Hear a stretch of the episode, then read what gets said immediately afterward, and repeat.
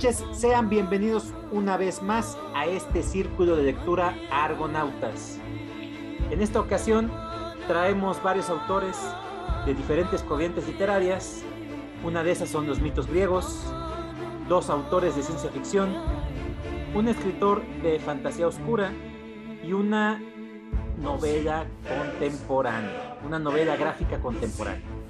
Eso es lo que traemos en esta ocasión y el programa, la verdad es que estamos un poquito consternados por una situación que está pasando uno de nuestros compañeros. Este programa se lo vamos a dedicar a su señora madre, la señora Ofelia. Descanse en paz, se lo dedicamos con todo cariño a la madre de nuestro compañero Iván. Y bueno, vamos a saludar a nuestros compañeros panelistas que me acompañan en esta noche, en el orden en cómo van a ir apareciendo. Luis, muy buenas noches. Platícanos, ¿qué nos vas a comentar? Hola, ¿qué tal, Salvador? Buenas noches. Un saludo a todos los, los compañeros aquí del Círculo de Lectura Argonautas y saludando a aquellas personas que nos estén escuchando. Gracias. En esta ocasión traigo lo que son mitos griegos, principalmente de Hesiodo. Traigo lo que es el lo que es el mito de la caja de Pandora. Perfecto, Luis. No, no solo un clásico, un verdadero clásico de la literatura. Juan, buenas noches. ¿Qué traes en esta ocasión, mi hermano? Platícanos. ¿Qué tal? Buenas noches para nosotros, para quien nos escucha hoy, mañana o cualquier otro día. Yo les voy a contar un cuento de Asimov que se llama La última propuesta. Perfecto, Juan. Este sí es un clásico de ciencia ficción. Buenas noches, David. Platícanos, ¿qué nos vas a presentar? El día de hoy les voy a presentar un cuento de Juan José Arriola que lleva por título Un pacto con el diablo. Perfecto, David. Juan José Arriola tampoco tiene que faltar en nuestro círculo de lectura. Vicky, buenas noches. Platícanos, ¿qué nos vas a comentar en esta ocasión? Hola, hola a todos. Eh, buenas noches. Pues hoy les voy a presentar Pesadillas, Sangre de Monstruos del autor R.L. Stein. Perfecto, Vicky. David, buenas noches. ¿Qué traes en esta ocasión, mi hermano? Platícanos. Hola, buenas noches. Saludo a todos. Hoy les vengo a presentar este, mi primera novela. Este. Joy Hill con Plunge. Mi novela, mi primera novela gráfica. Mi primera experiencia. Perfecto, David. Esto va a ser bastante interesante. Yo soy Salvador, su servidor. Yo en esta ocasión traigo a Frank Herbert con su novela, su pilar fundamental de escritura, que es Dune. Esto es Argonautas.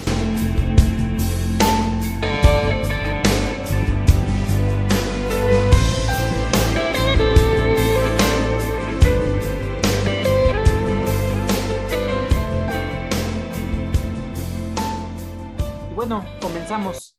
Cedo los micrófonos, Luis. Adelante. Gracias, Salvador. Bien, bueno, como ya lo he presentado en algunas ocasiones, los mitos griegos me apasionan muchísimo y en esta ocasión pues traigo una historia que me encanta, que es la la, de la caja de Pandora. ¿Por qué me gusta mucho? Porque pues tiene cierta relevancia con, de acuerdo, puedo decir, al, al inicio de la, de la humanidad, según desde el punto de vista de los griegos, y porque también pues ahí tiene mucha presencia lo que es uno de los personajes que más me gustan a mí, que es el titán Prometeo. Para ver de dónde va a venir este Pandora, pues inicialmente, pues como nosotros sabemos, existían los dioses olímpicos, Olimpio, Olimpos, el Olimpo, y después se vino lo que era, bueno, se tuvo que, pelear la titanomaquia, que fue cuando Zeus des, destrona a su papá, y él se encarga y se vuelve amo y señor del universo. Eh, en esta ocasión,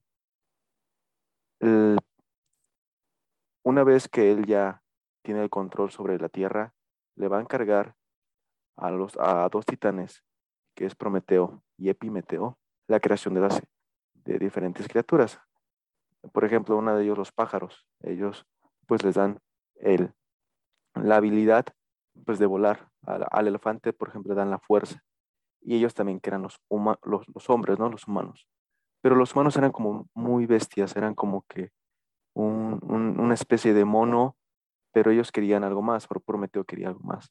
Entonces es cuando ellos, este, pues le dan como que es esa, el fuego para que ellos evolucionen y así sean, pues, personas, este, como las que nosotros estamos, este, familiarizados, ¿no? Ya, este, cultas, este, adestrados en la guerra. Y para esto Zeus se va, se va a enojar mucho porque, pues, le robó el fuego y él, pues, va a castigar a Prometeo, lo va a amarrar y todos los, como siendo Prometeo inmortal, todos los días va a sufrir lo que es la muerte, el dolor de la muerte, pero sin embargo, pues siempre se va a recuperar y al siguiente día va a pasar lo mismo. Ese va a ser su castigo por desobedecerlo. Y en, en cuestión, pues eh, su hermano se va a quedar en lo que es la tierra, este Epimeteo, y él va a, este, pues a, a vivir tranquilamente, pero siempre con él, con la tristeza de saber que su hermano pues, siempre está sufriendo y por los hombres, ¿no? Por, por nosotros, porque pues nos da, nos, no, no, se preocupó por, por nosotros. Y Pandora fue creada por Zeus. Bueno, fue mandada a, a crear. ¿Por qué? Porque no bastaba con castigar a Prometeo, él también quería castigar a los hombres. Y él, muy ingenioso, pues ideó el plan de hacerlo por, por medio de esta, de esta mujer que se la va a encargar a, a uno de sus hijos, que es el, el dios de la, de la fragua, que es Hefesto. Él la va, la va a crear con tierra, agua, con lodo y agua, eh, a una especie de, de este, ¿cómo le podemos llamar? Como, como barro. Él la va a moldear y los dioses la van a dotar de una cualidad esta Afrodita la hace muy hermosa. Este, Hermes le da la, habilidad de la palabra. Y así la van, cada, cada dios le va dando un don. Y Zeus, cuando él le toca, ahora sí que el turno de darle un, este, una habilidad, pues él le da lo que es, lo que es este, le va a dar dos regalos. Un regalo de que es este, la curiosidad y otro regalo que va a ser una caja, una caja este, pues muy bonita, muy adornada, y, el cual le dice, pues, oye, por, por nada del, del, mundo, pues, la debes de abrir, ningún, ningún hombre también la, la puede abrir. Y así es como es mandada a la tierra. Y cerca de, de Epimeteo, Epimeteo cuando la, la ve se enamora totalmente de ella. Antes, Prometeo le había dicho a su hermano que no aceptara ningún regalo de los dioses. ¿Por qué? Porque pues él, él presentía que, que Zeus iba también a tomar partida contra los, los, los, hombres, y, pero este Pimeteo, su hermano, nunca, pues ignoró, al ver a, a, esta Pandora, se enamora de ella y ignora esas palabras de su, de su hermano.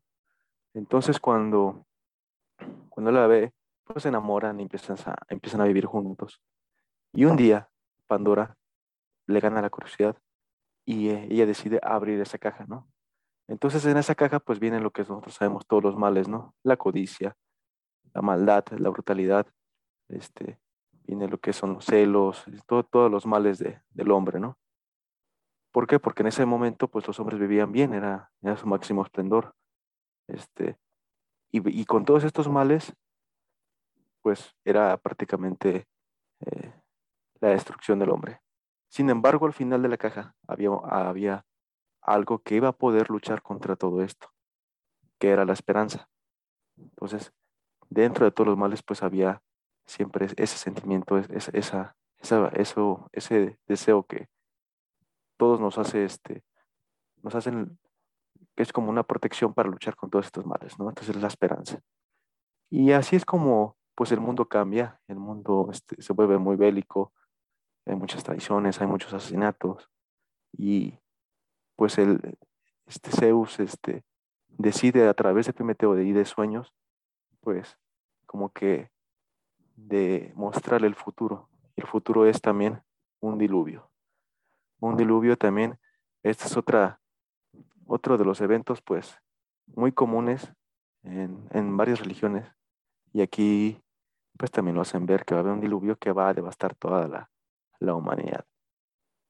Y pues, este Epimeteo con Pandora tienen una hija, le van a llamar Pirra, por sus bellos este, cabellos este, dorados. Y antes de que Prometeo fuera encadenado, tuvo un hijo que se iba a llamar Deucalión. Entonces, a través de sus sueños, Prometeo lleva a su hija Pirra con Deucalión, hijo de Prometeo, y ellos van a ser los que van a fundar la humanidad en un futuro. Entonces hacen la barca y, los, y los, llevan. Y ellos, se salvan, llegan al diluvio y supuestamente pues te da a entender como que Prometeo y Pandora pues mueren, ¿no? Entonces, eh, perdón, Epimeteo y Pandora. Entonces es una historia muy buena. A mí me gusta esto, esto, esto del mito.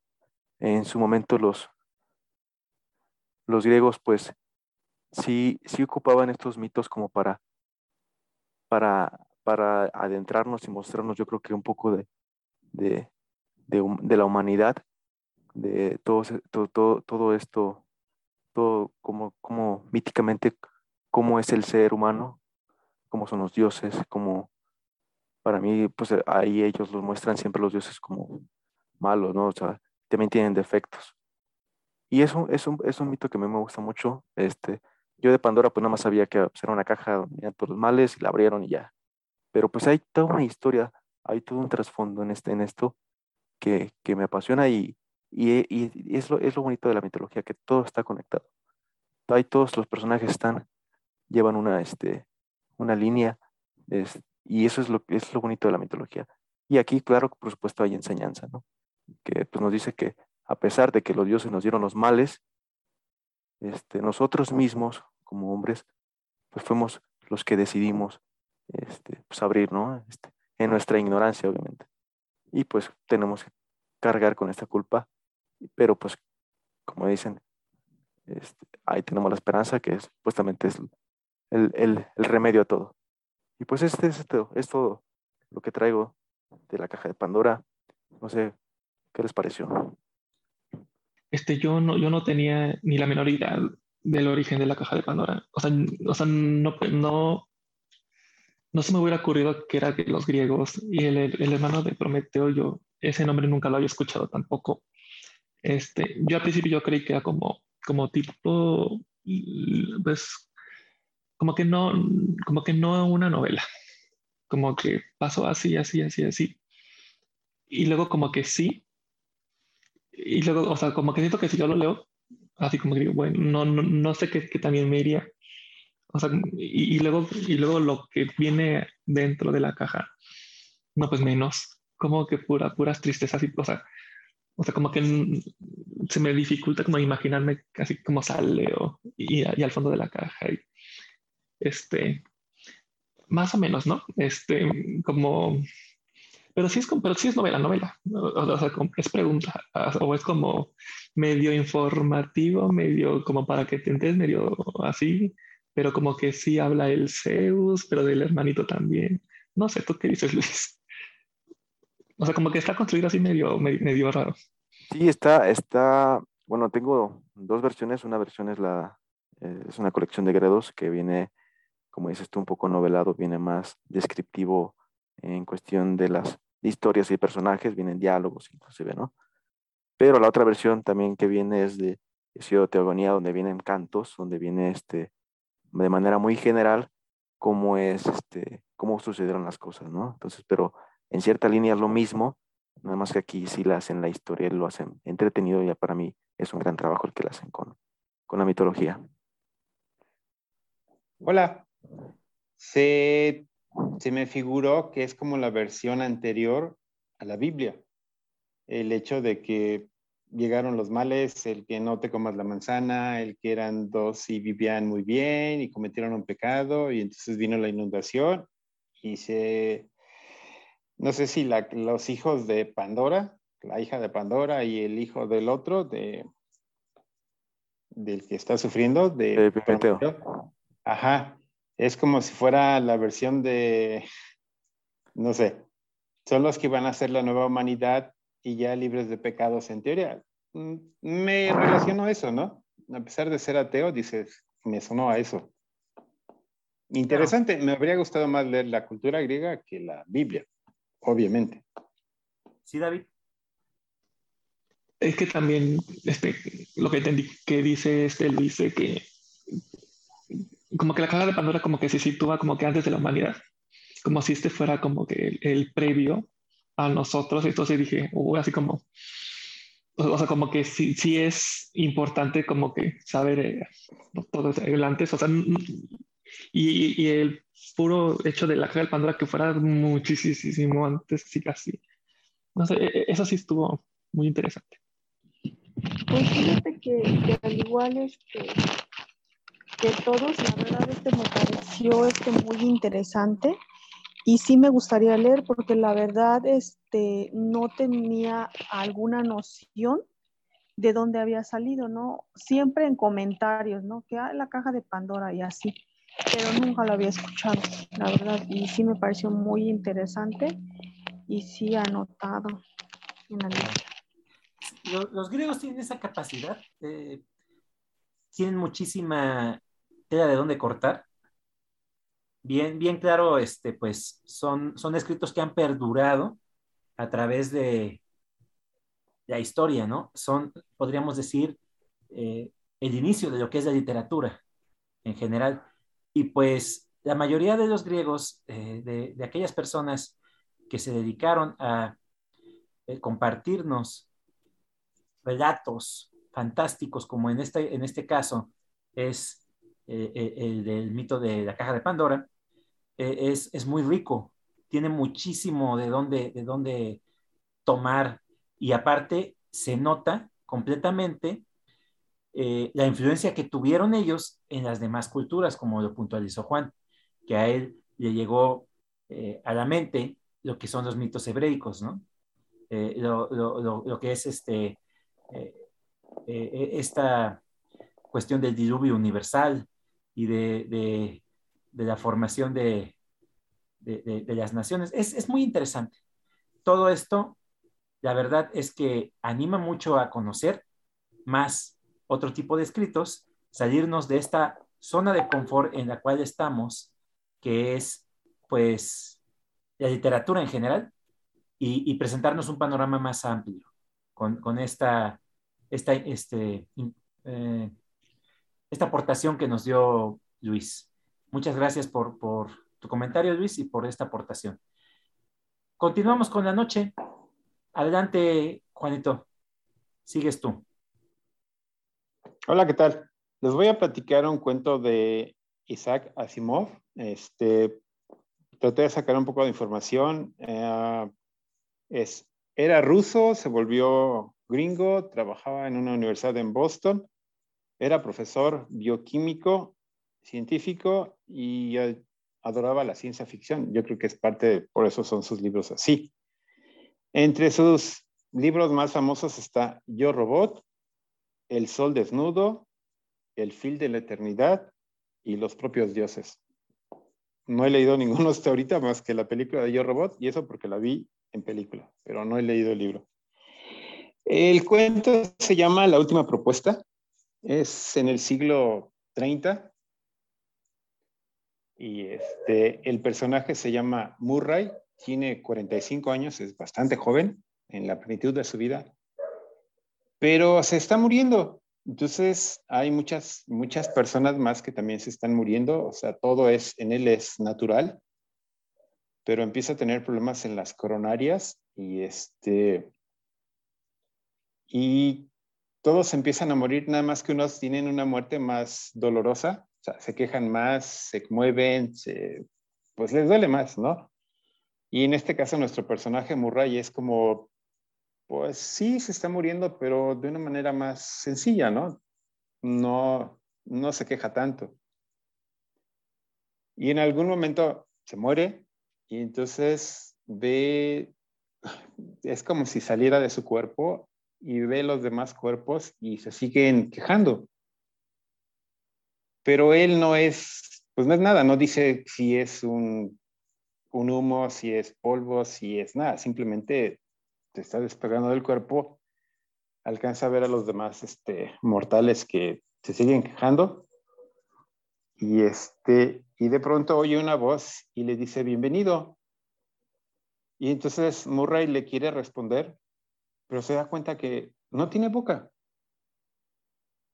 Y como no tiene boca, pues tampoco tiene cuerdas vocales. Entonces, no hay manera de que pregunte o haga algo. Y entonces, en algún momento hace una conexión mental con, con la voz.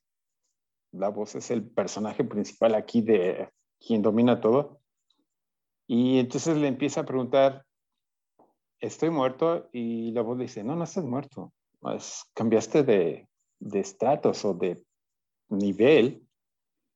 Y dice, ¿y qué? Él era ateo, Murray, ¿no? Entonces era un científico, era ateo. Y dice, ¿y qué? Este, voy al cielo. Y dice, la voz dice, pero ¿por qué todos piensan en, en el cielo y en el infierno? O sea, no hay una, no hay otra. Es simplemente cambiaste de, de nivel. O sea, no hay nada. Y este, y entonces Murray, pues cuestionaba todo, ¿no? Era así como dice, en la Tierra, o sea, cuando estaba vivo yo era un científico y trataba de descubrir cosas que pues no se descubrían o tratar de descubrir hechos o acciones que pudieran ayudar a la humanidad. Y me gustaba hacerlo porque mis compañeros me felicitaban. Y entonces la voz le dijo, bueno, me parece perfecto. Dice, ya que hacías eso, Ahora vas a hacer lo mismo. Vas a investigar lo que nadie sabe. Y decía Murray, ¿pero para qué? Y luego decía, pues, ¿cómo para qué? Pues porque yo te lo estoy pidiendo, o sea, tú lo vas a hacer. Y decía Murray, pero, ¿pero qué? ¿Soy el único? ¿O hay muchos? ¿O son muchos como tú? ¿O qué? Dice, no, la voz decía, no, yo puedo hacer muchas cosas al mismo tiempo, o sea, eso no es problema. Y sí, hay muchos como tú, sea, muchos que los escojo y me van a ayudar a hacer cosas. Y Murray volvió a cuestionar y dice, bueno, pero si eres tan, tan grande, tan, tan todo, estás antes de la Tierra, estás antes de la humanidad, estás antes de todo, ¿por qué no lo resuelves tú? Y dijo él, porque tengo otras cosas en qué pensar, o sea, para eso escojo, no tengo por qué hacerlo todo. Y decía Murray, pero, pero ¿qué voy a hacer? Pues eso, lo que hacías, investiga cosas, saca números, aleaciones, no sé, haz, haz lo que hacías, es lo que necesito, para que cuando sepas me lo digas. Tal vez ya lo sé. Y dice, pero ¿qué no ya sabes todo? Y decía la voz, es que realmente no sé si ya sé todo. ¿Cómo saber si sé todo? Si no encuentro una pregunta para saber si ya lo sé, pues no voy a saber. Entonces, si tú investigas, puedo llegar a la conclusión, ah, sí, ya lo sabía, pero no lo usaba, no lo pensaba. Entonces, ese va a ser tu, tu comisión, pensar. Y decía, ¿y qué? ¿Hay cierto tiempo o algo? Y le decía a la voz, no, aquí no hay tiempo, es por toda la eternidad. O sea, no hay un fin. O sea, donde estás, no hay fin, es siempre. y decía Murray, no, pero es mucho tiempo. Es que no tienes tiempo. O sea, aquí no existe el tiempo. Tú lo vas a hacer y tú investigas y tú me dices. Entonces decía Murray, pues no me convences.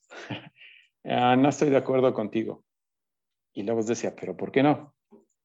Dice, pues porque es como si fuera un empleado. no, no eres un empleado, eres, eres algo que va a ser algo para mí. Así de simple. Y dijo Murray, no, dice, mejor voy a buscar la manera de morir, ya lo que soy, pero ya desaparecer. Y le decía la voz, pues, si tú lo quieres hacer, es como si fueras una meba y le preguntaras a la meba, ¿qué sientes?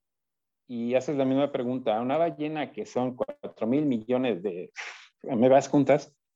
¿Y qué sientes? Pero es, ¿qué sientes tú como meba? Es nada.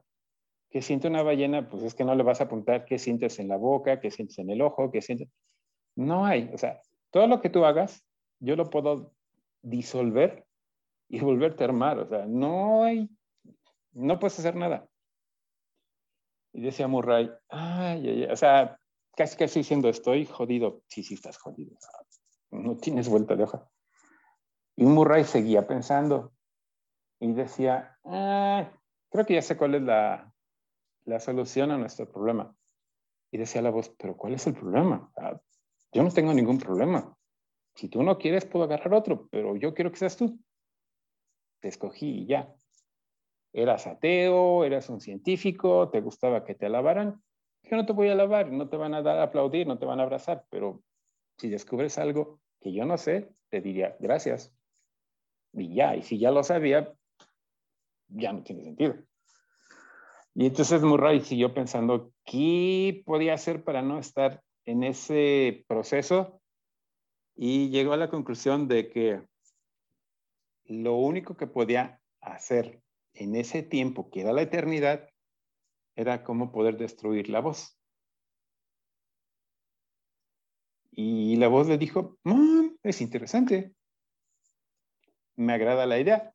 Y entonces le dijo Murray, bueno, pues ese va a ser el trato. Tú sigues manteniéndome aquí y yo voy a ver la manera en cómo destruirte. Y ahí terminé el cuento. A mí me encantó. Es ciencia ficción, pero con un dejo de cultura, de ciencia, de, no sé, me gustó. No sé qué les pareció. Eh, Asimov es palabras mayores. Bien, fíjate que es un cuento muy, muy bueno, este, muy el estilo de Asimov, como bien dices tú. Era un crítico de, pues, de la ciencia, de, también de religión, entonces, este, historiador, entonces sí, pues está empapado con todo esto. Este, ¿cómo podemos decir? Pues monólogo entre dos, pues sí te pone mucho o te invita mucho a la reflexión en estas cuestiones. Más allá de un cuento, a mí se me hace un, como más, es, ah, es una reflexiones, como que tú mismo te haces una introspección de lo que están hablando y eso es lo interesante, que son esas lecturas que, que ves que también te dejan un provecho porque también como, como dices, tú tratas de buscarle el porqué a algo, ¿no? Entonces es muy bueno el cuento, la verdad que sí me gustó. Gracias, Juan. Es que Luis me ganó porque yo sí lo noté más reflexivo que, ¿y dónde sacaron la ciencia? Y, y, que no sé qué nada más porque el, el, tipo, pues sí, se dedicaba a eso bueno, o sea, yo que, que, no lo he leído, o sea, sus grandes obras, dije, esto sí como que es muy, bueno, como, que, es, como que sí lo, va más a lo reflexivo que a la que ciencia ficción, porque pues, yo pues hace poco pues también traje uno así de que, ay, de que como más o menos así, pero diferente, pero, pero sí se me hizo, se me, o sea, como es un cuento y no lo he leído a, a él, sí, este, este sí se me antoja siento que como para empezar, para aventarme ahí el, el yo robot, porque es, que, es, que, es que la ciencia ficción no me gusta, o sea, pero, pero, pero, este, pero este no lo noté ciencia ficción. Entonces, sí es reflexivo y es unir, no de que por qué yo, que no sé que no, iban a unir y venir, que yo creo que no es tan tedioso así, pero, pero es, es, de mis gustos, sí es como de mis gustos y lo leería y sí, sí, sí me gustó. Siento, siento que al final vemos, pero sí lo leería. Perfecto, eh, Vicky, ¿qué te pareció el relato que nos comentó ahorita nuestro amigo Juanito? Eh, pues a mí me, me, pareció este interesante y la manera en que lo cuenta Juan, pues no sé, siento que siempre quiero, quiero leer este, sus cuentos. Este, ya he tenido oportunidad de leer varios que, que ha comentado, ¿no? Y, y, este no es la excepción. Es también este, eh, pues lo pongo en mi lista. Me pareció muy interesante y me pareció no tanto de ciencia ficción y me gustó mucho. Ahorita me estoy atreviendo a esas lecturas, pero este sí me parece muy interesante. Claro. Sí, no, Asimov manejaba muchos tópicos como científico y filosófico que era. Hay algunos que son demasiado reflexivos, como en este caso, y hay otros que sí son definitivamente eh, exponentes de la, de la, ficción. Tiene fantásticos, tiene de todo. Es un, es un escritor muy completo. Él, se dedicaba también a hacer ensayos, ensayos sobre ciencia. Tiene unos de biología muy interesantes. Eh, fue una persona muy interesante, la verdad. Asimov es, eh, un gran referente cultural, por hablar de muchos tópicos. David dos ¿qué te pareció lo que nos compartió ahorita nuestro amigo Juan? Muy interesante, muy interesante. Yo he leído muy poco de Asimov, eh, en realidad creo que solamente un, breve capítulo ahí de Yo Robot, que este, y, justamente un ensayo de biología de, acerca de los dinosaurios, ¿no? Y también conozco un poquito de que tiene ahí este, algo de libros sobre historia, la Edad Media, y este cuento del, del que habló Juan, pues es muy interesante porque me parece que toca un tema un poco importante, ¿no? Que es el, el asunto de la conciencia, en especial desde una aproximación un poquito científica. Muy, muy interesante el, el, el tema que, que, toca el cuento. Me, me, recordó que leí en algún otro momento de otro autor de estos que hacía, este, pues, de, de la revista Weird Tales, donde también hablaba, ¿no? De, de la conciencia y todo eso. Claro. Y muy interesante. Entonces, miren, el, el, cuento de Un pacto con el diablo trata acerca de un personaje que llega a una sala de cine y cuando la película ya ha comenzado, al sentarse en la sala, pues se encuentra con un desconocido y le pide de favor que lo ponga al corriente de la película, ¿no?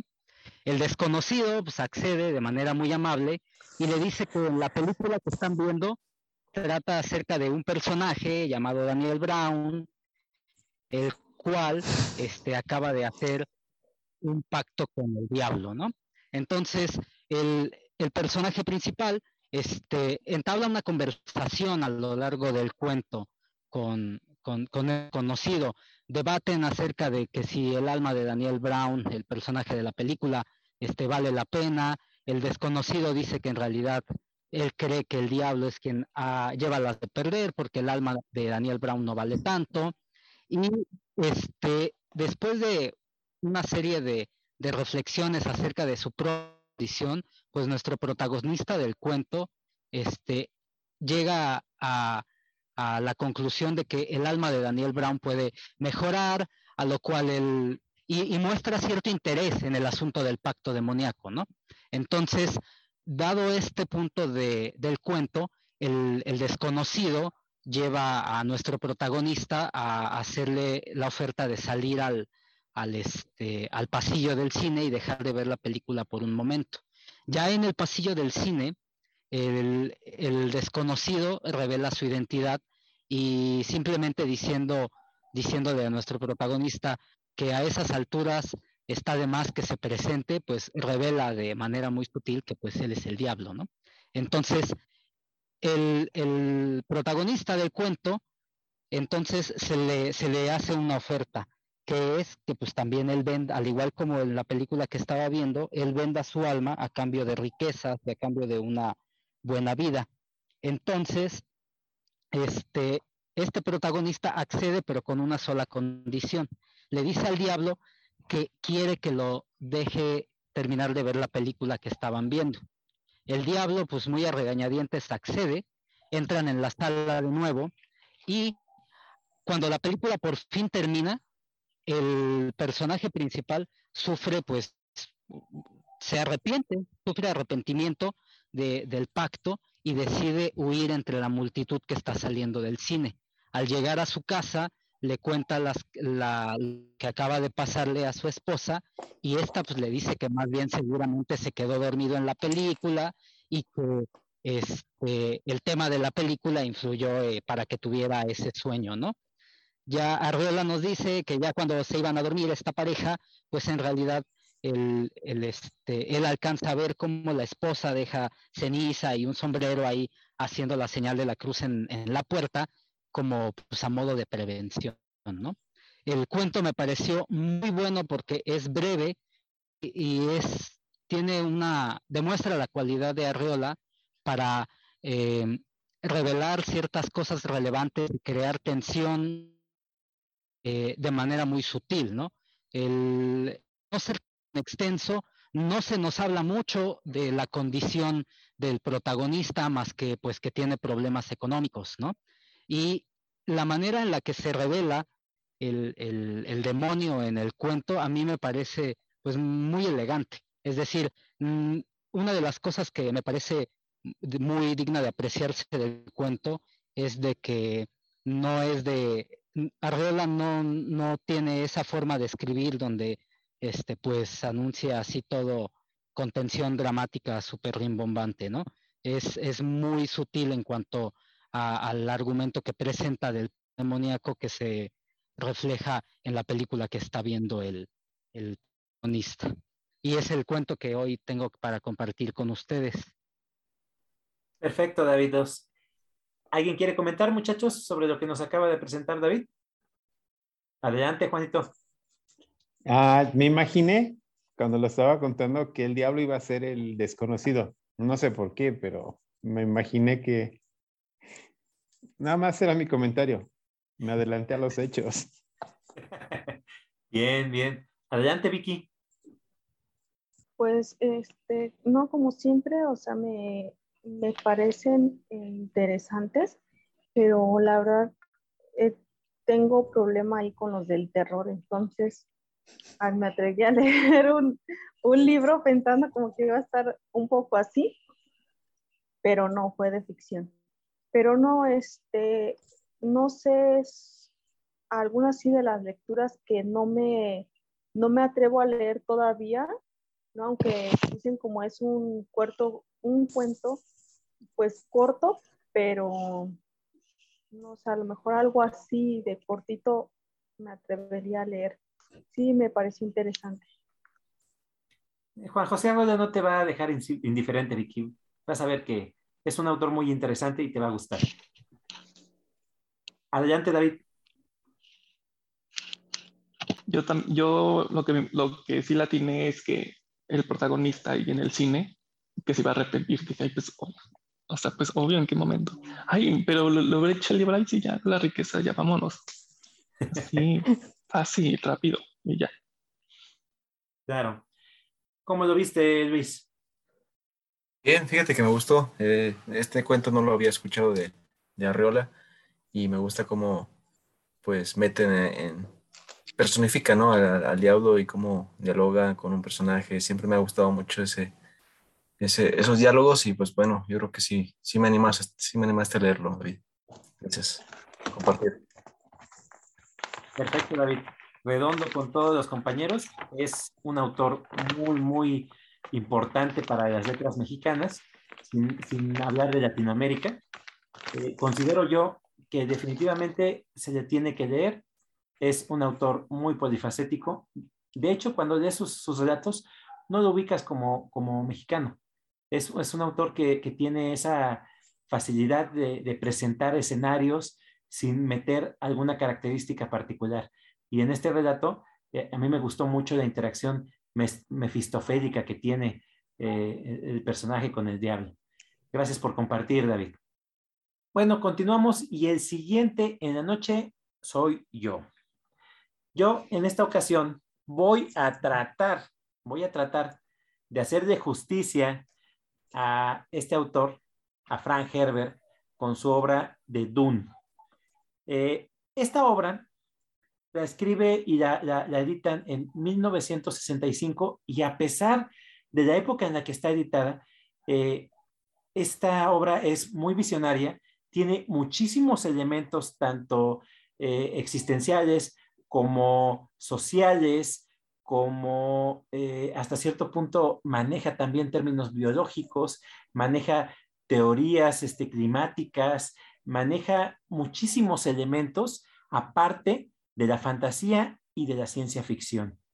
Dune es una obra que durante mucho tiempo eh, fue un éxito, un éxito editorial, eh, ella tenía pensada como una trilogía y por el éxito que tuvo le hicieron escribir más libros.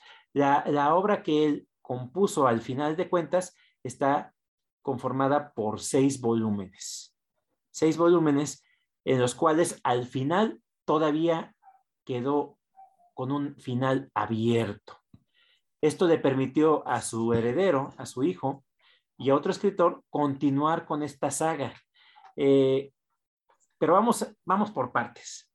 Eh, Frank Herbert tenía muchas inquietudes y las manifiesta en esta obra de Dune, que más que nada, más que otra cosa, trata sobre lo que la ciencia ficción te puede permitir, ver más allá de ciertos temas, de ciertos tópicos. Y lo maneja de una forma tan interesante, crea conceptos completamente, eh, eh, no tanto fuera de lo común, pero sí que se pueden aplicar a la realidad actual y a la realidad de ese momento. ¿De qué trata Dune? Dune es un mundo futurista en el cual ya hubo una guerra contra las máquinas. Las máquinas, al tener tanta evolución, toman conciencia y atacan a la humanidad, atacan a los seres vivos. Entonces, la humanidad se defiende, como en todas estas teorías del futuro de, de, varios escritores, se defiende, acaba con las máquinas, hacen una famosa yihad, que así la maneja este Herbert, que es una palabra que se utiliza en el Medio Oriente para hacer una guerra de tipo santa contra una, eh, un ente maligno que así lo denominan ciertas religiones. Entonces, la humanidad logra salvar esta situación con las máquinas, pero a cambio lo que hacen es dejar de tener tanta dependencia hacia la tecnología. Así lo maneja Frank Herbert, a pesar de que es una época ya muy moderna, una época en la que se llegan a manejar viajes interplanetarios, viajes a, otro, a otras este, constelaciones eh, planetarias, dejan de depender de las máquinas, dejan de depender de la tecnología. Y lo que hacen es, para no tener que utilizar computadoras, crean una nueva forma de, seres, de personas que se manejan como si fueran computadoras. Llegan ellos a archivar la información. Esto me pareció muy interesante en el momento en que, como lo plantea este Herbert, pasa esta situación con las máquinas, esta, esta guerra, y lo que el universo hace para poder eh, eh, poner un poco de orden es un imperio, un imperio galáctico. Este imperio lo maneja una casa, una casa principal y otras casas eh, son las que manejan el comercio, las que manejan la política y las que manejan esa estructura que le va a dar orden y sentido a todo el universo. Lo maneja como una especie de, eh, ¿cómo podríamos? Estructura feudal. Así lo maneja Herbert. Las casas capitulares, las casas, las casas más importantes en, este, en este libro en particular son la casa Atreide y la casa Harcone. La casa Atreide, eh, encabezada por el duque Leto, tiene un hijo con una Bene Gesserit. La las Bene Gesserit es una orden de, de madres que lo que hacen es utilizar la ingeniería este, genética para poder determinar y poder hacer una raza superior. Ellas utilizan la eugenesia para determinar cómo va a proceder la evolución del ser humano. Y entonces deciden quiénes van a tener estas capacidades y quiénes no. Pero están conformadas por puras mujeres. Y estas Bene Gesserit, la madre superior, tiene el conocimiento de todas las, las, Bene Gesserit anteriores, puede eh, este, enlazarse con los, con los conocimientos y con, con toda las, la, información que, que tuvieron sus antecesoras y todas las que están presentes, y mediante ello van hasta cierto punto complotándose para que la misma sociedad pueda avanzar. Deciden darle al duque Leto una pareja que es de las madres de las este, Bene Gesserit para que le dé una hija. Pero esta Bene Gesserit se enamora, se enamora del duque Leto y le da un hijo que era totalmente opuesto a las órdenes que le habían dado sus superiores. Este hijo tiene la misma capacidad que, las Bene Gesserit, puede ver el futuro, puede utilizar la voz. ¿A qué me refiero con la voz? Ellas pueden tener una capacidad vocal para que la gente haga lo que ellas quieran. Pueden tener esa característica. Y el hijo la tiene. Y aparte de eso, él puede ver todo. Puede ver las, las situaciones de las decisiones que puede tomar en, adelante. En este, en este punto, lo que ve eh, el hijo de, del duque Leto, que, eh, de nombre Paul, Paul Atreides, es que él va a ser una pieza fundamental en la historia. Y aquí Herbert mete una vez más otro tópico, que es la religión.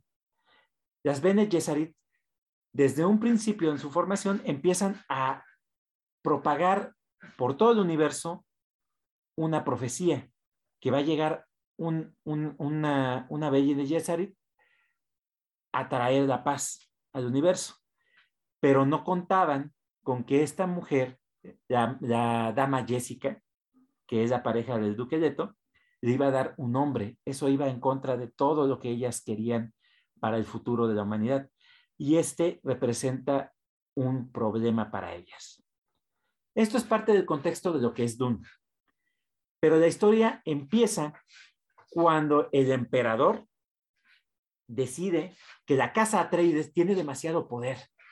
Entonces, se, complotea junto con la otra casa que es la Jarcone, la cual, la casa Jarcone, es una casa de unas personas totalmente oscuras, crueles, desalmadas y que nada más ven el poder. Ellos buscan el poder.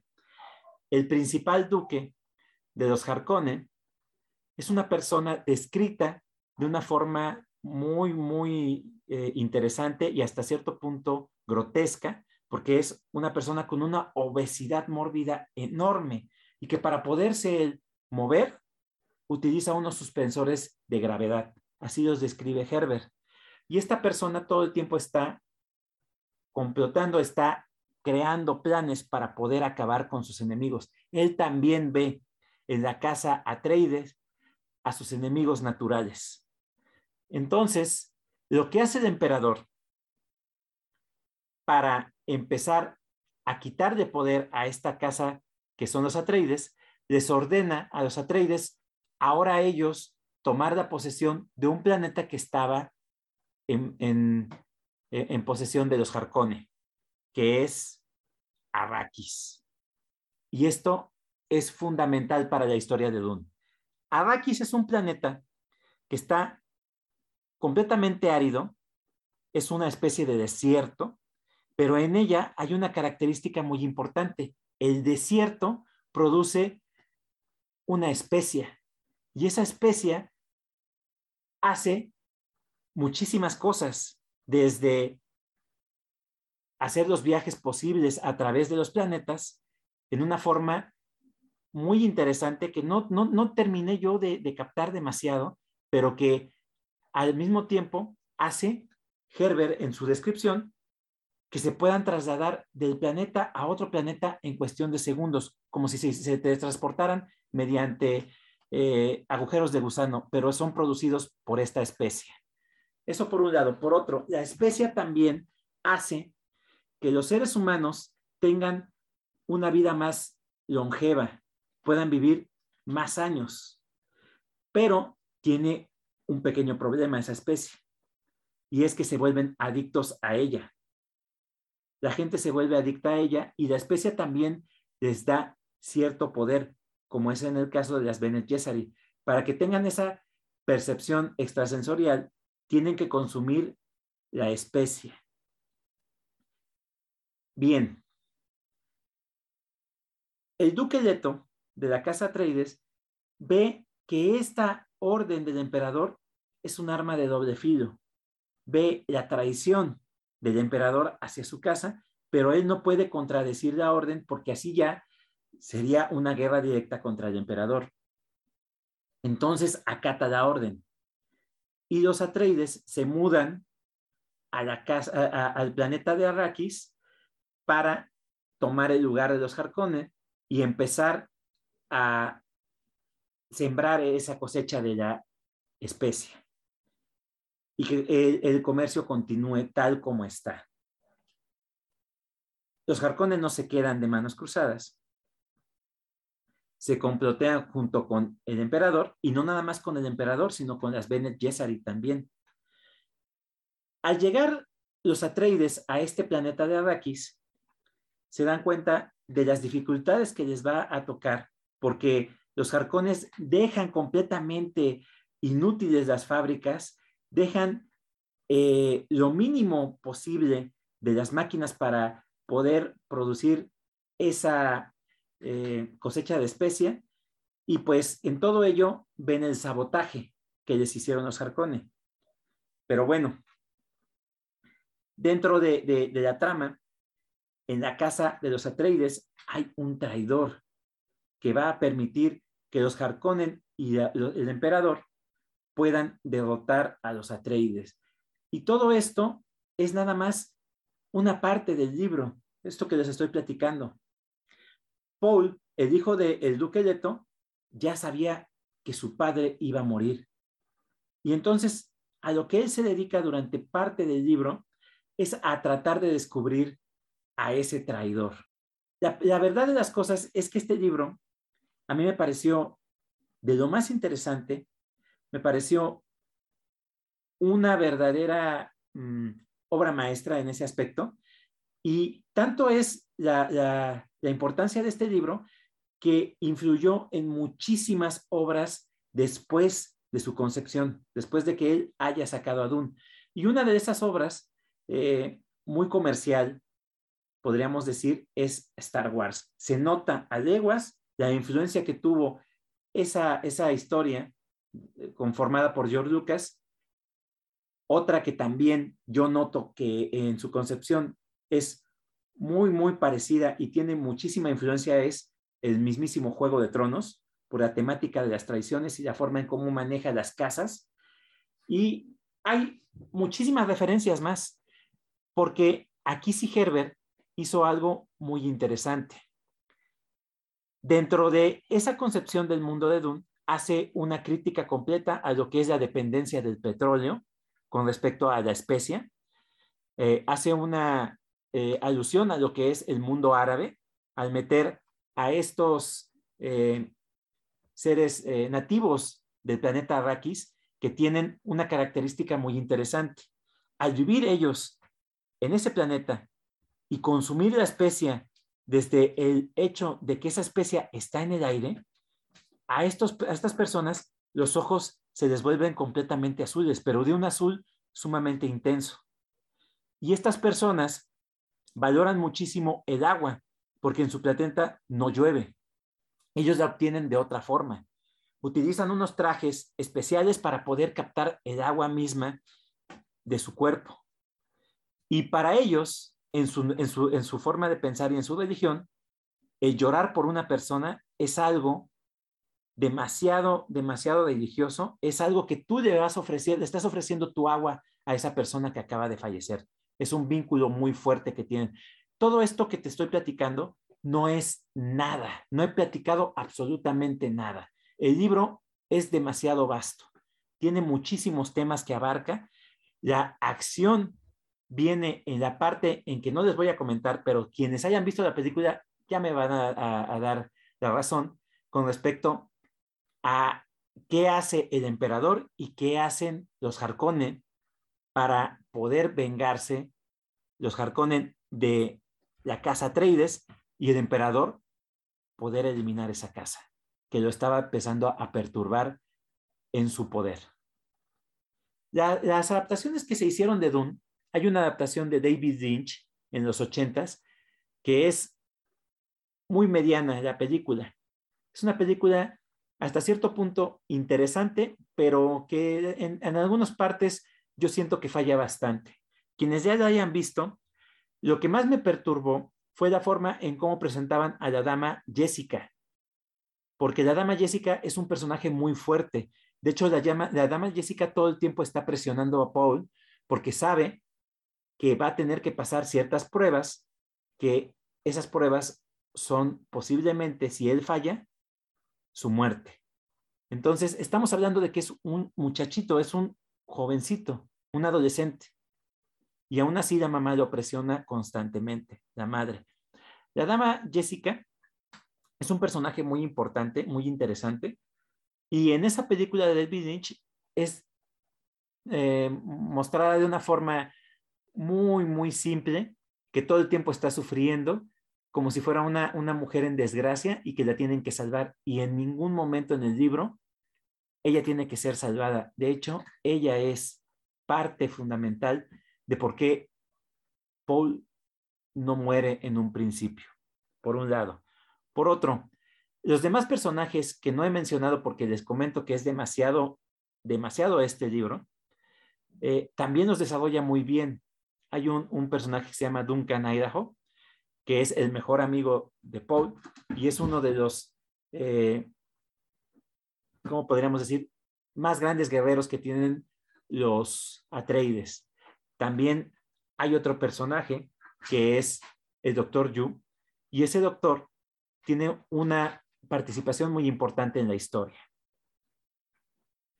Eh, bueno, la adaptación actual de la, película actual creo que es una muy buena adaptación, es una muy buena película de ciencia ficción. Aquí sí se abocan a ello. Y algo que me, me gustó mucho es cómo representan a un ser que en el libro es impresionante en la forma como lo describe, y son los gusanos de arena, aquellos que producen la especie en ese planeta. Esos gusanos son gusanos enormes, pueden tener diámetro de 300 kilómetros hasta 500 kilómetros de diámetro. Son seres enormes, gigantes. Pero bueno, en la película, espero yo, si alguno lo ve, puedan ver la magnitud de la obra, cómo la quería presentar este autor. Y eso es parte de lo que les quiero compartir. No sé si haya hecho que se interesen por esta obra o por lo menos los haya mareado un poquito con todo lo que he dicho. ¿Alguien quiere comentar sobre esta obra de, ciencia ficción? Adelante, Juanito. Ah, me mareaste, pero digo, lo más fácil para mí va a ser la película. Claro. Y entonces ya le daría otro punto de vista. Es, se me hace muy complicado, ¿eh? Muchas. Tiene muchísimas, muchísimas cosas. La verdad es, que cuando empieza uno a leer tanta información, en ocasiones se vuelve denso. Y ese es, ese es uno de los problemas cuando ves tanto nombre, tanto personaje. Y aquí no nada más ves eso, sino ves temáticas, ves situaciones, ves reflejado, por ejemplo, lo que había platicado sobre eh, el control de la economía y el manejo en cómo Frank Herbert mete una crítica hacia los cambios climáticos, hacia la devastación por parte del ser humano, también me parece muy interesante. Eh, el hecho, por ejemplo, también de que haya sacado eh, una guerra contra los hombres y las máquinas, me pareció muy interesante cómo lo maneja, porque eso siempre se ha supuesto en la ciencia ficción, y cómo termina, termina reduciéndose la tecnología en un mundo en el que la tecnología ya había avanzado demasiado. Eso también me parece muy interesante. Fíjate que no he visto la película, pero él ya lo había escuchado este, esta, esta saga. Sí había escuchado que había sido precursora, como dices tú, para que Lucas inspirara y hiciera este, Star Wars, ¿no? Eh, me queda duda. Aquí hay un personaje principal, si es Paul. Durante los dos primeros libros es Paul, Paul Atreides. Que es como una especie de Mesías. Mm, ya. Por lo que dice, sí. Entonces él, tiene como poderes, ¿no? Así como. Sí, tiene, tiene la percepción de ver eh, el futuro, por un lado. Por otro, este, tiene el, manejo de la voz para poder controlar. Y aparte, eh, va a ser una, cosa muy interesante que eh, tendría que yo hablar más, pero yo creo que con eso es suficiente. Eh, Paul se vuelve el Mesías de los Fremen, que son los, los nativos de ese planeta, de Arrakis. se oye interesante, se oye, como dices tú, muy dispersa la historia, este, hay casas, hay planetas, hay un planeta en disputa que tienen que administrarlo, ¿no? Y, y como dices tú, o sea, hay traiciones, se ve que sí va a haber traición, ahora sí que los Atreides sí se ve que van sabiendo que pues, a lo mejor pues, pueden ahí morir, ¿no? Entonces, pues sí, sí, sí es complicado, yo creo que sí. No sé, no sé, pero presiento que sí, por ahí va. Siento que sí les van a, les van a, les van a llover flechas, pero bueno, ahí está, se, me hace interesante, se me hace bueno. Gracias por, por recomendarlo. ¿Cómo ves la historia, Vicky? ¿Qué te pareció? Eh, pues a mí la verdad es que sí, me enreda mucho cuando hay bastantes nombres y como no conozco este, de historia y de, todas estas partes ¿no? que, mencionan de todos estos, estos, personajes y más como dicen ¿no? que hay pues varios libros ¿no? y todos van enlazados. Pues sí me da trabajo eh, de repente eh, llevar como una secuencia ¿no? o, un orden de, de, los hechos y sí me, me revuelve este, bastante, la verdad. Pero como les comento, o sea, por lo mismo de que no he, no he leído este, pues ese tipo de, de libros. Claro. Pero sí, sí, está, sí suena muy, muy interesante. Sí, por supuesto. Sí, sí, es complejo. En ocasiones eso a la mayoría de la gente le repele cuando eh, estamos hablando de que hay muchísimos personajes porque se pierde uno en la, historia. De repente te están hablando de un personaje y continúas con otro y ya no sabes qué, está pasando con el anterior, ¿no? Te pierdes. Eso, eso pasa mucho, por ejemplo, cuando quieren leer Juego de Tronos en un inicio, la gente. Eh, Juego de Tronos, pues son, son varias casas también. Estamos hablando de los Lannister, de, los Stark, de, los Lannister, de, los este, Greyjoy, de, muchas casas y cada casa tiene diferentes personajes. Y, de repente en un, en un, libro te matan a un personaje, en otro libro te matan a otro, en otro libro matan a todos. Sí, eh, cuando, cuando empiezan a matar personajes, es, el problema, por ejemplo, que tuvo Cien años de soledad en su momento, era que la mayoría de los personajes se llamaban igual. Entonces la, gente se perdía completamente en la narrativa. Eh, imagínate, es este, pues Arcadio Buen Día, y luego hay un Arcadiano Buen Día, y hoy hay un Aureliano Buen Día, o sea, todos eran Buen Día. Te perdías, eran dos nombres nada más que, que, variaban. Pero, a pesar de eso, la, lectura de las grandes obras como estas, lo que tiene, tiene esa capacidad de que una vez que comienzas a leer, y esto me dará la razón en ocasiones, este, lo, ha, de haber sentido David, porque él acostumbra a leer mucho a Stephen King y son libros bastante voluminosos y con muchísimos personajes que él desarrolla.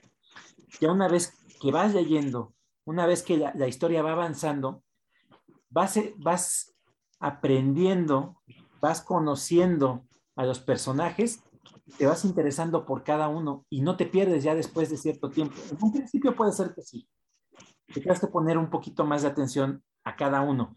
Pero la misma historia te va llevando de la mano para que vayas eh, eh, conociendo a los personajes, para que los vayas identificando. Y eso hacen los buenos escritores que desarrollan a los personajes de forma correcta para que tú puedas identificarlos, ya sea la historia se centre en diferentes lugares o en diferentes épocas, que también puede suceder que la historia sea en, varios tiempos. Eso es de un buen escritor. ¿Cómo, o qué opinas tú, David? Eh, sí, no, a, mí no me confunde los personajes, pero si, si me pone muchos personajes y aparte lo de las casas y aparte los lugares y, ciencia ficción y, palabras que se inventan en las distopías, este, pues sí, todo eso sí, este, sí, no es lo mío. Y qué bueno que mencionas lo de, lo de Star Wars, porque cuando yo vi Dune, el trailer, así, que la quiero ver, ¿no? Porque prácticamente me gustan todos los personajes, todos los actores los conozco y me gustan. Entonces, pues ya me di cuenta de que de cómo le estaba yendo, que si estaba aburrida, que si no la entiende, que si es más como apreciación a los a, la ambientación. Dije, pues mejor me aguanto tantito. Este, pues, este no la he visto ya así. Este, yo pensé que primero era Star Wars y después era Doom. Este, y ahora que es al revés, dije, así por lo poco que vi, por las pocas escenas e imágenes que he visto de la, de la nueva película, dije, es que, es que esto se parece un poco a Star Wars. Este, yo no, no sabía lo de que había traiciones. Este, e, eso, eso yo creo que sí está muy, muy interesante. Yo creo que eso va a venir después. Y pues espero, que sí le vaya bien ¿no? a la película, que ahorita pues vemos, para, para que sí desarrollen esos gusanos y así. Y, y, y, mucho de lo, de lo que dijiste este, se parece mucho a, a la lectura que traigo. es mucha, mucha coincidencia. Pero, siento que esta como que esa, esa ficción es como, es too much, pero no por los, por los personajes, sino es, ay, es, son muchas cosas, muchas cosas. Que, que, que los personajes es, es esa parte, pero es, es mucho para mí. Eh, esta, esta distopía. Yo, eh, respecto a tu reseña, creo que me dejó muy en claro el por qué es tan famosa la saga de Dune. Eh, definitivamente ya me aclaró algunas dudas respecto a por qué tanta, pues sí, tanto bombo y platillo con la película y con la saga y, enaltecer tanto a Frank Herbert, ¿no? Con este, con estos libros. Pero creo que también este, me deja claro que, que tal vez si no es una lectura que, que yo vaya a disfrutar, pues justamente por, por la vastedad, ¿no? Eh, una de las cosas que me repele un poco de Juego de Tronos es de que maneja muchos personajes y el asunto no es de que maneje muchos personajes nada más, sino que creo que eh, me parece mucho relleno, la verdad, de repente. No sé, a veces así percibo este tipo de lecturas muy vastas, ¿no? Como que pues echan a andar la imaginación y pues le dan mucho vuelo a su pluma, pero pues podrían hacerlo más concreto y un poquito mejor, ¿no? Eh, es, eh, y fíjate, es curioso que mencionara 100 años de soledad porque yo también lo iba a mencionar. 100 años de soledad a mí me pareció todo lo contrario. De entrada, yo no me confundí tanto con los personajes, o más bien no me confundí, porque creo que Gabriel García Márquez manejó una linealidad bastante clara. Es decir, empieza hablándote del padre, de José Arcadio Buendía, y luego se sigue con los hijos, y luego se sigue con los hijos de los hijos, y así va gradualmente, y claro, todos se llaman igual, pero tú sabes de quién está hablando porque pues José Arcadio Buendía, padre, ya su historia casi ya concluyó, ¿no? Ya no está más que por ahí amarrado a un árbol, vuelto loco, creyendo que el tiempo se descompuso, ¿no? Entonces, este, a mí me parece que Gabriel García Márquez ahí en ese sentido, pues sí lo hizo de manera mucho más magistral de lo que lo puede hacer este el Frank Herbert con Dune o el escritor este George R. Martin, ¿no? Con Juego de Tronos. Entonces, em, creo que definitivamente tu reseña me motiva a ver la película, eso sí, y la nueva, porque la de David Lynch la intenté ver y me quedé dormido. Creo que no vi ni siquiera cuando, Sí, ni siquiera vi cuando aparece Sting, o creo que vi cuando aparece Sting y Ernesto La Guardia y me dormí. Entonces, este, la verdad, vería la película nueva, pero yo creo que los libros ahí sí sería como de paso. Y muy buena reseña, ¿eh? Muy interesante. Gracias, gracias David. Eh, fíjate que eh, yo también creo lo mismo. Eh, a mí 100 años de soledad me parece de una forma muy bien escrita. No entiendo por qué este, haya tanto problema con respecto a que se pierdan, pero sí ha pasado y tal es así que la edición que sacaron, la última edición que sacaron, hasta tuvieron que ponerle un árbol genealógico para que no te perdieras con los personajes. O sea, yo no, yo no entendía por qué se, se, complicaban tanto, ¿no? En esa cuestión, pero bueno, sí llega a pasar. Eh, con respecto a, a, a no creo que el primer libro tenga tanta paja. No creo que tenga paja el primer libro, porque está bien desarrollado. Este primer libro está muy bien desarrollado. El segundo sí le pongo unos peros y el tercero, en ocasiones, siento que ahí debió de haber terminado en un principio, pero no lo dejaron. Y ahí el, el, papel del editor juega mucho, cuando el editor te dice, hay que continuar con esto porque está vendiendo muchísimo. Eso es lo que llega a pasar con estas historias. Pero bueno, cerramos aquí y continuamos con nuestro círculo. Y la siguiente participante es Vicky. Adelante, Vicky. Los micrófonos son tuyos. Sí, muchas gracias nuevamente, pues, este, buenas noches. Sí, mira, pues hoy este, les voy a presentar este, este libro que se llama Pesadillas, Sangre de Monstruo. Y cuando vi la, la portada, este, dije, bueno, eh, no, no se ve que como que sea de terror, ¿no? Entonces, este, pues ya lo, lo abrí y, y, efectivamente, ¿no? Es de, es de ficción. Y bueno, aquí este, empieza, este es un protagonista que se llama Evan. Este empieza hablando de, es de una sustancia verde pegajosa que, a la que él le llama sangre de monstruo. Entonces, este, él empieza a mencionar de que lo que provoca en, las mascotas, si es que lo ingieren, ¿no? Es convertirse en unas bestias feroces, ¿no? Y a los chicos de 12 años en monstruos gigantes. No lo dice porque él tiene 12 años y pues a él le tocó ¿no? Eh, comer de esta sustancia verde en la escuela.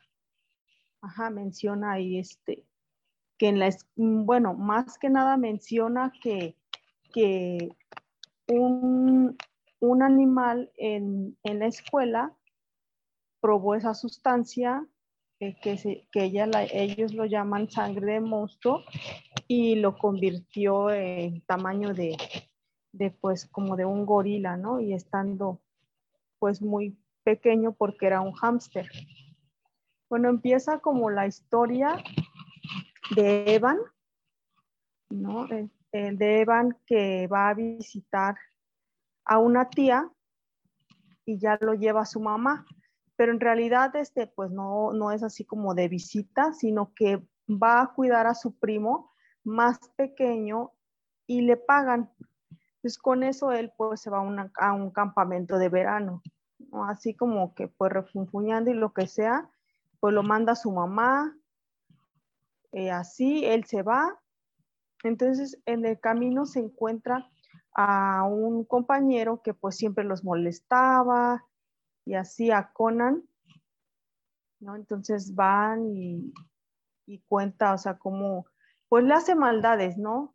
así como que el típico, el típico grandulón que molesta a todos, ¿no? Entonces, pues le pisa los zapatos, este, le empieza, este, pues a jalar su, su ropa y pues él pues logra huir de ahí, pero pues muy enojado, ¿no? La verdad, este, pues siente que ya, este, que, pues que ya se está pasando, ¿no? Conan al pensar que pues cree que a todo mundo puede molestar.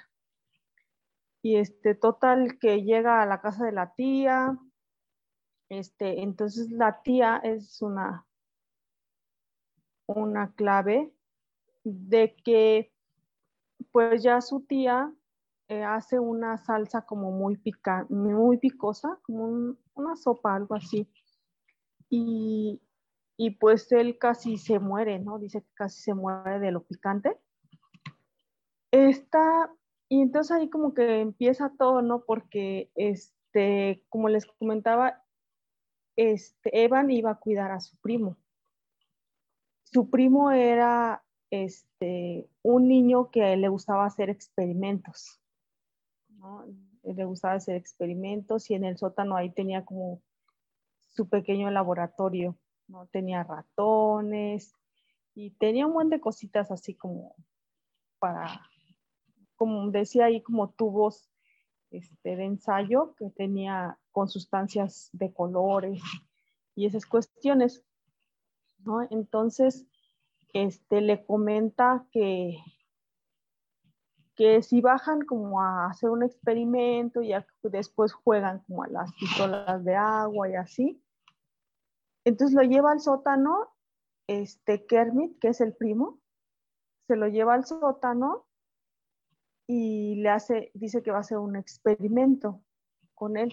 Pero si ya había hecho como experimentos anteriores, pues no le habían gustado, ¿no? Al, al primo, a Evan.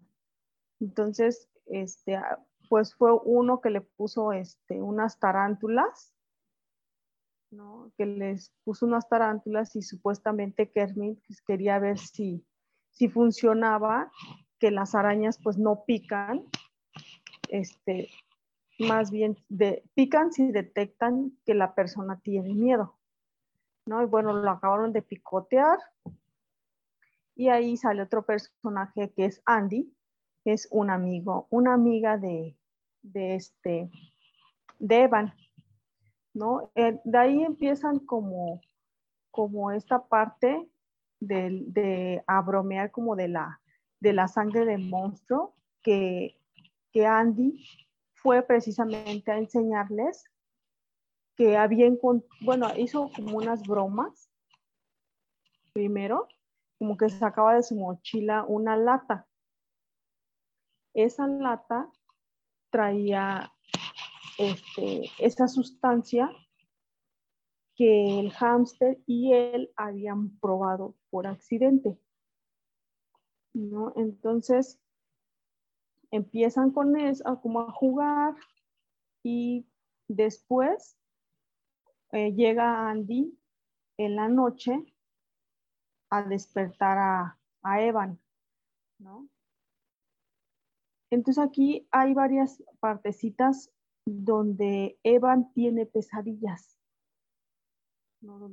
Cuenta así sus sueños y son pesadillas, ¿no? Y esas pesadillas son basadas en algo que le pasó, por ejemplo, en las tarántulas, ¿no? Primero, desde ahí salen como, como las pesadillas. Y después, este, bueno, tocó esta niña y, ya este Evan salió y ahí empieza todo con esta supuestamente eh, sangre de monstruo, porque resulta que traía una lata esta niña, pero era azul. ¿No? Entonces empezaban a decir, no, pues este, eh, ¿por qué es azul? ¿No? Entonces ahí, este, como para llegar a, a un evento, como que siento que describen demasiado, demasiado, este es como muy, muy explícita y todo lo que va pasando, ¿no? Desde que esta niña, este, pues agarra la lata y que se les va a caer y, del piso pues bota hasta la, hasta la canaleta de, la azotea y cuestiones así, ¿no? Entonces, este, Kermit, sin, sin querer, pues agarra la lata y cuando vieron la tenía boca abajo. ¿no? Entonces ahí empieza todo porque esa sustancia azul se sale de la lata. Se sale y, y sale como una gota azul. Ellos ven que se empieza a mover y empiezan a decir, oye, pero la sangre de monstruo es verde, la verde, si nosotras la, la comíamos, pues empezaba como pues ya como que cambiaba todo, ¿no? Pero dicen, esta está, está viva, porque se movía así como gelatina, ¿no? Y decían que era del tamaño como una ardilla, eh, era azul y tenía unos ojos muy grandes, pero parecía como una gota, ¿no? Así muy redonda. Y después decían que igual parecía globo. Eh, al principio era, era como una gota, la llamaba Andy, como muy simpática, la veían que se reía y así. Pues yo no, pues no pensaron como en matarla o así, no porque la parecía, parecía muy linda. Pero de ahí empezó, empezó la, la gota, tomó agua y entonces este, después explotó y se hicieron dos. ¿No? Y siguió tomando agua y esas, esas dos pues explotaron. La cuestión es de que cada gota, bueno, así después le llamaban como la gota azul, este, cada pequeño monstruo explotaba y se hacía en dos. ¿no? Entonces empezaron después a agarrar con todo, ¿no? Con, hasta las flores absorbían y, este, después explotaban y se hacían dos. Pero aquí la cuestión era de que cada vez que se explotaban, se hacían como más malas, ¿no? Decía ahí como que más malignas, ¿no? Ya después de ya no sonreían, ¿no? Y gruñían así muy feo, gruñían muy feo, este, y les empezaron a salir como dientes afilados, y después se les empezaron a pegar a ellos en la piel, así como que pues queriéndoles como absorber, ¿no? Y bueno, hasta el perro también este, que tenía, este, Kermit, también ahí la andaban correteando. Y bueno, se hace ahí este, un, un enredo con todo lo de, de atrapar a, a los, a estos pequeños monstruos azules este, pasan eh, muchos sucesos, ¿no? De que los quieren atrapar, desde que cómo se empiezan a hacer, eh, a multiplicarse, ¿no? Todo lo que ellos, todo lo que ellos pasan. Entonces, esa, esa parte está, sí está un poquito larga, ¿no? Porque aquí, eh, este, en esta historia, es como diálogo, es diálogo porque pues eh, marca así como que pues dijo esto Kermit, ¿no? Y le responde Andy y vuelve a decir esto eh, el enemigo, ¿no? Conan y cuestiones así. Yo no sabía como que de dónde en realidad no marca dónde sale la sangre de monstruo, la verde, ¿no? Que ellos le llaman. Yo supuse eso porque pues el hámster este, se convirtió en este en tamaño como de un gorila, ¿no? Supuse que como en la escuela. ¿no? De ahí este, eh, hacen bastantes cosas para poder eh, pues eliminar a estas a estos monstruos porque este, eran pues bastantes, ¿no? Pues agarraron y absorbían de todos lados agua. Y ellos con el agua se como que explotaban y se hacían dos, explotaban y así. Entonces pues ya eran muchísimos. Ahí estuvo como pues interesante ahí la travesía, todo lo que tuvieron este, que pasar. Y ya este, al final pues marca, ¿no? ¿De dónde salió este, la sangre de monstruo azul? ¿no? La azul, ¿no? Que fue de un científico que hizo como un experimento, pero este experimento falló. Y como ya el último se hizo muy grande y todo, ya andaban hasta en las calles y ahí en el vecindario, pues ese, ese científico fue a buscarlas, ¿no? así como con un traje como de astronauta, ¿no? Que marca ahí. ¿no? Entonces, pues como les comentaba, estas, estas bolitas azules, eh, ya al último se hicieron muy agresivas, ¿no? Entonces se les pegaban a todos, ya con esos dientes afilados ya les querían morder a todos. Como se hicieron tan malvados que entre ellos se empezaron a morder, nos empezaron a morder y pues se mataron, Entre todos. Bueno, al final no quedó una sola, ¿no? De, de todas esas, esas bolitas azules, ¿no? Entonces, pues este, el científico llegó y pues ya no había nada. En el jardín de, de Conan, que era el niño quien los molestaba, el grandulón, quedó una, esta lata, ¿no?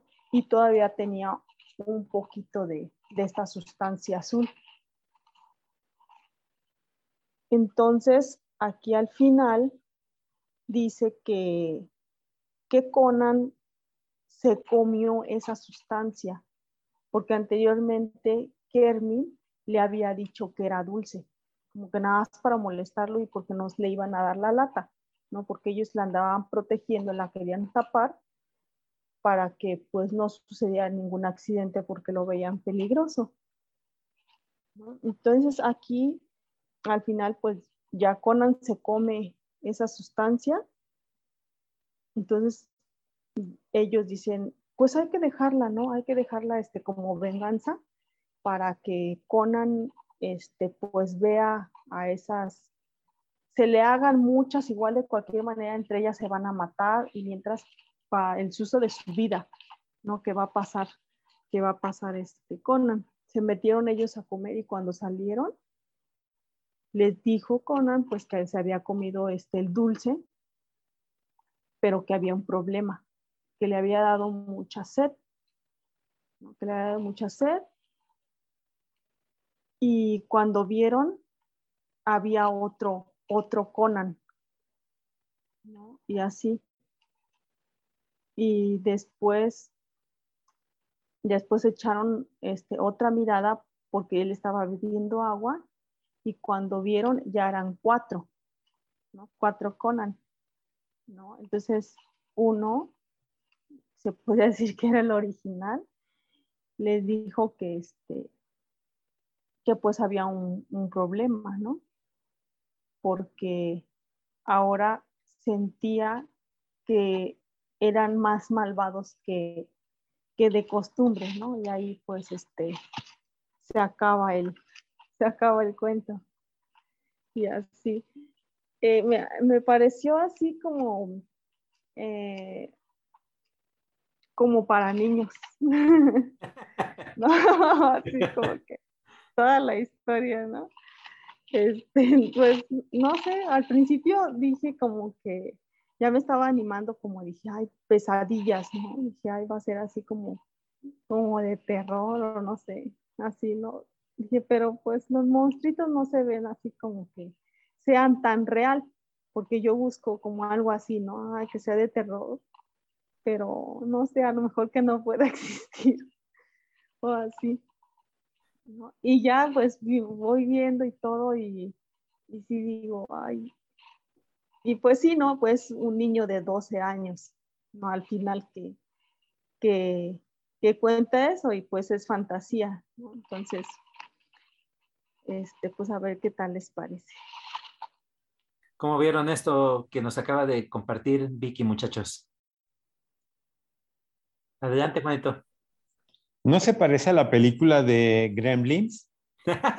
¿Alguien la vio hace, no sé, 30, 40 años? Sí, Pi. No me acuerdo del final, si el malo se convierte muchas veces, o, pero sí, los monstruos tomaban agua o tocaban el agua y y se volvían malos. Claro. No sé si es, es la misma versión o... Puede ser que se haya inspirado, eh, este, no sabemos qué haya sido primero, si Gremlins de Spielberg o si este, eh, Pesadillas de Stein, pero puede ser que uno u otro se haya inspirado para hacer su obra, ¿no? Este, fíjate que Stein, este, Vicky, es un escritor que se enfoca en historias de terror, pero son de terror para un público juvenil. Eh, y eso, eso estábamos platicando la otra vez eh, cuando Iván lo presentó, que este, este autor tiene esa característica de que hace que los demás lean. Por, por ende, eh, para nosotros es muy importante eso, que, que anime a la gente a leer y que sus historias, a pesar de que son en ocasiones muy sencillas, tienen parte de, atractivo. Eso, eso nos gusta mucho. Bueno, vamos a pasar al último de la noche. Eh, David, los micrófonos son tuyos. Platícanos sobre esta obra de Joe Hill. Sí, perfecto. Sí me escuchó. Sí. Ok. Este, rápido. Hoy les voy a mostrar mi primera novela gráfica que leo, que es Plunge, este de Joe Hill. Obviamente hijo de Stephen King, hermano de Owen también, todos escritores. Este, no, pues sí, buena experiencia, la verdad. Me voy rápido. Y, fíjense que, y fíjese que, va, a la mano, va a la mano con todo lo que han dicho, porque los protagonistas son biólogos. Entonces todos están en un, en un barco, este, les llega una, como una señal, están trabajando, ¿no? Pero les llega una señal de un barco que, ah, como por el, hace como 30 años que ya lo habían dado por desaparecido el barco. Entonces están, oye, pero están hay una señal de, este barco muy famoso. ¿En qué momento hay señales como de vida? Este, ¿no? ¿Qué pasa? Entonces los, los, protagonistas son tres hermanos. El protagonista protagonista se llama Gage, que es como, físicamente parece como leñador, este, así medio robusto, barba fuerte, con sus dos hermanos que, que es Russell, que tiene como el pelito un poco largo, y Clark, que es como que tiene lentes pelirrojo. También hay una, hay una protagonista, la única mujer, morena, muy guapa, que ya, que ya tiene su, mm, como su acompañante, como que lo ayuda. Entonces, el que los contrata para investigar este barco es, es, este, es, un señor un poco, un poco chaparrito, también robusto, medio pelón, y les, y les, y les comenta que, oye, tenemos esta señal de hace 30 años de este barco, vayan a verlo. Y, este, y pues como que, como que al principio no se animaron, pero después sí. Entonces como que viajan a Rusia y, ya iban, ¿no? Entonces, lo que encuentran, ya si encuentran el barco este, y así, lo que encuentran es este, o sea, no les puedo decir porque es spoiler y, ya les arruinó todo, pero no es lo que ustedes creen, así de que, lo, que están, lo que están pensando no es lo que ustedes creen. Voy con mi experiencia a leer una novela gráfica, este, la verdad son, este, las imágenes sí están padricísimas. Como yo nunca había tenido la oportunidad de, de leerlo, hay ciertas imágenes este, hay, como, como, como que están platicando, pero se ve la pura sombra, pero realmente no se ve quién está hablando. A lo mejor sí por la continuidad o por, o, depende del cabello o así, pero realmente como que no, hay como dos, dos imágenes que dije, ¡Ah! y es que este quién es, pero es, es como, bueno, solo por, por decir, pero sí realmente, este, como que sí afectó poquito. Este de Plunge este, fue mi última lectura del año pasado y la volví a releer eh, este, este año. Así que también es mi primera lectura porque tema, hay, toca temas, pero bastante, de biología, de petróleo, de ciencia, de matemáticas, este, así términos de que, uy. entonces, pero, pero bastante, bastante, yo, como que no sé, o sea, lo que es la historia, sí, este sí la entiendo, pero sí tocan como que así, ¿no? Este, sí puedo hacer un poco de spoiler.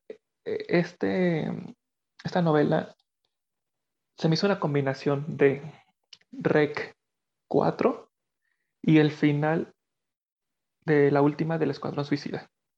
Ya con esos, si lo han visto, ya. Ya. Entonces, el final del, Escuadrón Suicida, la última, y, la de Rec. Este, este, la verdad, para hacer una novela gráfica fue muy una grata experiencia.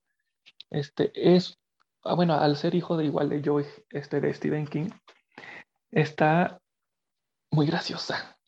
Es una historia muy graciosa, pero pues así como, como me limitan mucho, no puedo decir de qué, pero pues juguetes sexuales y otras cosas.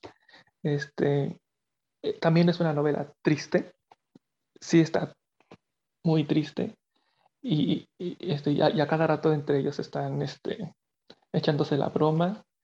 También hay un momento de traición. Este, pero, sí, pero yo creo que si se animan y, no están como que, porque sabemos que el, el cómic es un mundo que más extenso que Dune. Entonces, para, para iniciar, aunque sea este, este tipo, sí, sí se lo recomiendo. O sea, sí hay de terror, ah, está, hay traición, hay mucha comedia, muchas tristezas.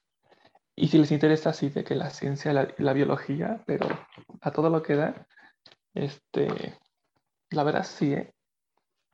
Este, y, aparte el, el, ilustrador Stuart y Monen, mi respeto es la verdad. Vámonos. Perfecto, David. ¿Alguien quiere comentar sobre esta obra? Yo, yo, a estos autores este, me gustan mucho. Joe Hill eh, creo que eh, deslumbra más en, las novelas gráficas. Los libros no me han parecido tan malos, desde Cuernos, este, Nosferatu, eh, El traje del muerto, no me han parecido tan malos, pero tampoco me han parecido tan, tan buenos. Pero sus, sus, sus cómics, sus novelas gráficas, desde lo que es la de, de, de Kay, la de esta, pues, que, nos estás comentando. Y, hablar de Stuart y Monet, que es un dibujante que empezó en, series de Marvel, eh, no recuerdo si empezó con, con, con Spider-Man, o creo que sí empezó con Ultimate Spider-Man, pero me gustaba. Yo sí te puedo decir. ¿Eh? Bueno, aquí dice que el, sorprendente este hombre araña, el, la 2, creo. Sí. O sea, eh, en la época de Andrew Garfield, creo. No, no necesariamente. Eh, no sé. Eh, era, era. No recuerdo bien qué cómic fue, pero ese cómic este, se me hacía muy bueno. Era muy dinámico su, su, trazo y fue cambiando, fue evolucionando. Eso, eso me gustó mucho. Pero bueno, la, la, novela gráfica tiene esa característica que la historia puede ser muy interesante y va hermanada con el dibujo tanto la narrativa como el, el, dibujo. Es, eso sí es, es importante para que pueda, pueda, haber cohesión entre las dos. Qué bueno que te hayas animado y que nos hayas compartido esta obra de Joe Hill. Eh, tenemos unos cuantos minutos. Vamos a hacer la clásica puntuación en la forma en cómo nos fuimos este, presentando. Luis, ¿cuántas estrellas le damos a los mitos griegos.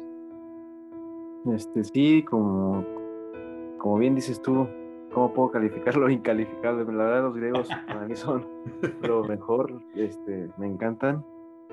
A esta historia, obviamente, le voy a poner cinco estrellas. Perfecto. Em, Juan, ¿cuántas estrellas le damos a este relato de Asimov? Pues igual que Luis, no tiene más que ponerse cinco. Perfecto. Me gustó. No hay tema de discusión. Eh, David 2, ¿cuántas estrellas le damos a ese relato de Arreola? Cinco estrellas también. A Arreola no se le puede poner menos. Es incalificable también Arreola. Perfecto. Eh, Vicky, ¿cuántas estrellas le damos a ese relato de Stein? Eh, yo le voy a dar en esta ocasión cuatro estrellas y me voy a animar a leer sus siguientes obras. Perfecto, de eso se trata. David, ¿cuántas estrellas le damos a Joe Hill y a Stuart y Monet? Yo sí, me, yo sí me puedo extender, pero como no, este, creo que tiene un gran merecido cuatro estrellas. Perfecto, es una buena calificación. Yo a Dune no puedo ponerle menos de 5.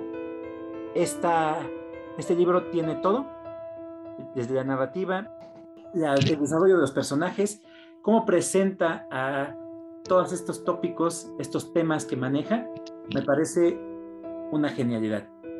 No le puedo poner menos de cinco estrellas. Y es así como hemos llegado al final de este círculo de lectura Argonautas, esta noche que es larga. Eh, esperamos que les hayan gustado todas las obras que hemos presentado o por lo menos les hayan interesado. Recuerden que tenemos redes sociales, tenemos nuestra página en Facebook nos encuentran como Círculo de Lectura Argonautas y pueden escuchar desde el primer programa hasta el más reciente. Eh, en el enlace de, Spotify viene nuestra página, ahí nos pueden encontrar igual como Círculo de Lecturas Argonautas y pues me paso a despedir de todos mis compañeros panelistas. Luis, muy buenas noches. Buenas noches, Chava. Un saludo a todos los que nos escucharon y gracias por estar está pendiente de otro círculo de, lectura más y pues estaremos de vuelta con más libros de lo que nos gusta. Un saludo a todos. Vicky, buenas noches.